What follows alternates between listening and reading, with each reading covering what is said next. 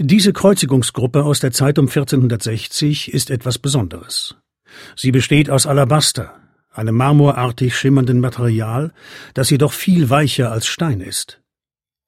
Einzelne Details wie Knöpfe, Broschen und das Zaumzeug der Pferde sind bemalt und vergoldet.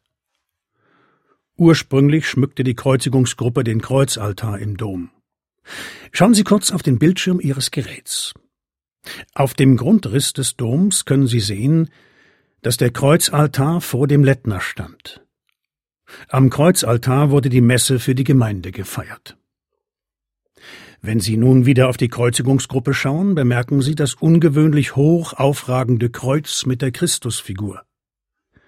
Die Enden der Kreuzesbalken tragen die Symbole der Evangelisten Engel, Löwe und Stier. Rechts und links stehen niedrigere Kreuze.